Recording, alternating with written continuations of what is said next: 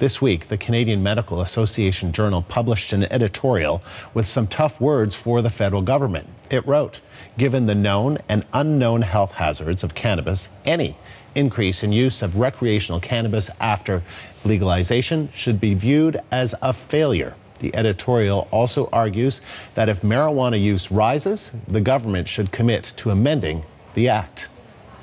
The journal's editor in chief, Dr. Diane Kelsall, joins me now from uh, Ottawa. So, Dr. Kelsall, why did the Canadian Medical Association Journal decide to publish this editorial now? Well, with the legalization upon us, it's fairly clear that Canadians don't understand really the short and long term health effects of marijuana.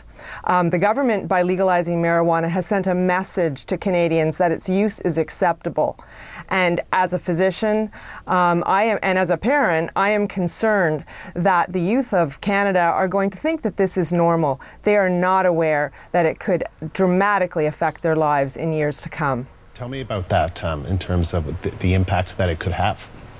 Well, I think we know a lot a lot about the, the short term effects. I mean, we published a paper in CMAJ Open a couple of days ago, actually, just showing um, the effect on driving. We know that sort of within five hours, um, kids are any anybody um, having a normal dose of marijuana um, will be impaired.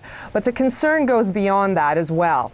We know that, that the younger you start using marijuana, the more you put yourself at risk of future health effects. Things like we know about the mental health problems. If you um, start when you're young, or you have a, or you're at higher risk of psychotic disorders, you're more likely to have them. We know that kids that start using marijuana early, they're less likely to finish school. They're less likely to be able to hold a job. They're less likely to develop good, healthy long term relationships. We know that they have problems with depression, with anxiety. Um, those are some of the ones the the ones that we know about. We know we know that will have effects on the lungs in the future. We know that it's linked to, to testicular cancer. We know that it's linked to changes in the brain on MRI. We know that it's linked to changes in, in, in chemicals in the brain.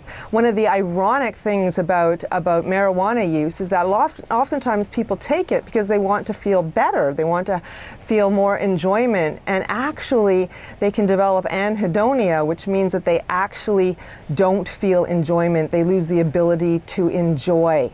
But those mm-hmm. are some of the things that we know, but there's a whole lot that we do not know. And when you say young, uh, you're, you're, you're talking about under 25. Well, absolutely. I mean, we know that the brain develops until the age of 25. The national age for legalization is 18. Most provinces have gone with 18 or 19. That in itself leaves a gap of six or seven years um, where the brain is developing. It's susceptible to the toxic effects of marijuana. And the thing is, is that kids right now may think, well, it's nothing. Government says it's fine, and they really don't know what could happen to them down down the line. So, what do you think the federal government should do now that legal marijuana is basically here? That's a really good question. One thing that I think the government needs to do is to have a very, very robust monitoring program. We need to know baseline who is using marijuana, particularly among youth, but other vulnerable populations as well, like pregnant women. We need to understand the use across Canada. Being able to monitor means that in a year they could look, did the legislation work? We don't want to find out, like we did with tobacco down the line, decades down the line, that we made a mistake and that it actually causes even more adverse, it could cause even more adverse effects than we suspect it does. Um, the second thing is that I'd like them to um, commit a large amount of money to research. The Canadian Centre for Substance Abuse laid out a very ambitious program of research that we need on cannabis.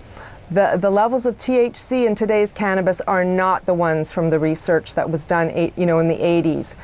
We know that, for example, our idea of dependence in adults is 1 in 10, and youth who start using about 1 in 6. But that's based on 80s stats. THC now, not 3%, 12 to 15%. How does that affect? The changes we see in the brain, are they reversible? We don't know that. There's so much that we need to know.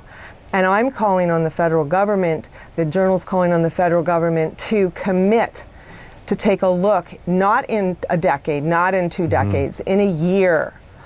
Have have the, has use increased? Has it increased among youth? And if it if it has, then they need to do something about this legislation. All right, um, Dr. Kelsall, thank you very much. That is uh, Dr. Diane Kelsall of the Canadian Medical Association Journal.